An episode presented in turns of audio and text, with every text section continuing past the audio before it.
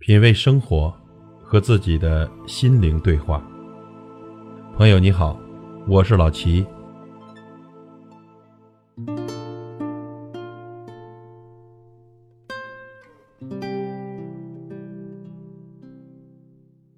林心如的妈妈在离婚的时候对她说了一句：“一辈子太长了，我也累了。”林心如的这段话被大量的转发。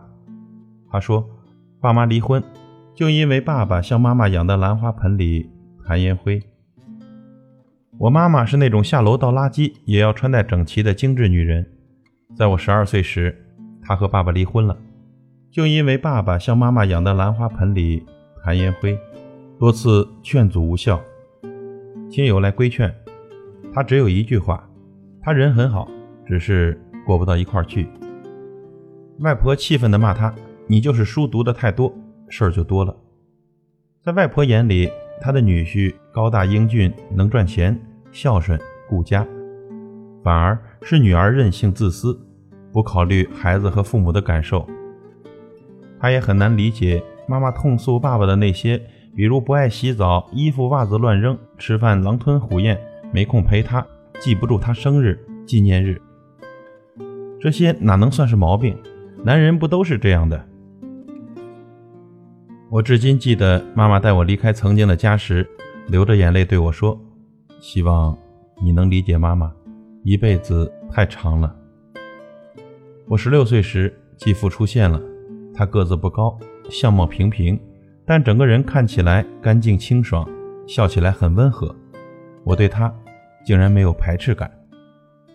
他会为妈妈的花花草草换上漂亮的花盆，给妈妈新买的淡绿格子桌布配上了新的盘子和碗筷，为她的红色连衣裙选一双乳白色方跟的皮鞋，给我用铁环勾着的几把钥匙换个漂亮的钥匙扣。他会拉着她的手一起去江边散步，看夕阳和日出，去湿地公园拍摄花鸟，告诉她每一种植物的名字和故事。带回几根掉落的树枝，回家后插在古朴的花瓶里，摆在我的书桌上。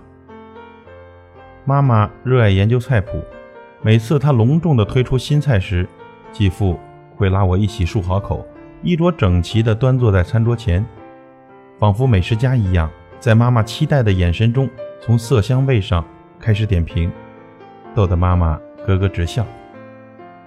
继父还是个过节狂。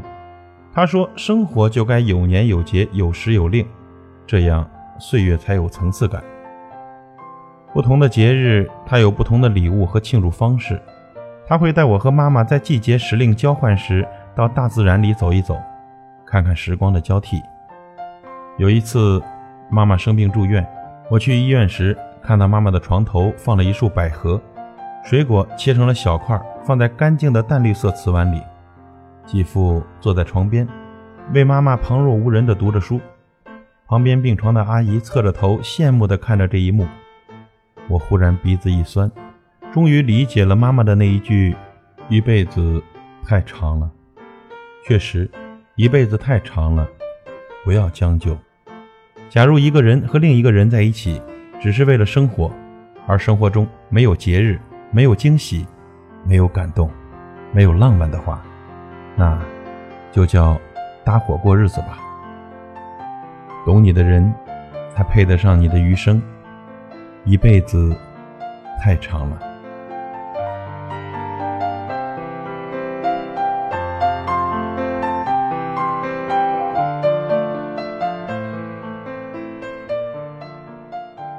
品味生活，和自己的心灵对话。感谢您的收听和陪伴。如果您喜欢我的节目，请推荐给您的朋友。我是老齐，再会。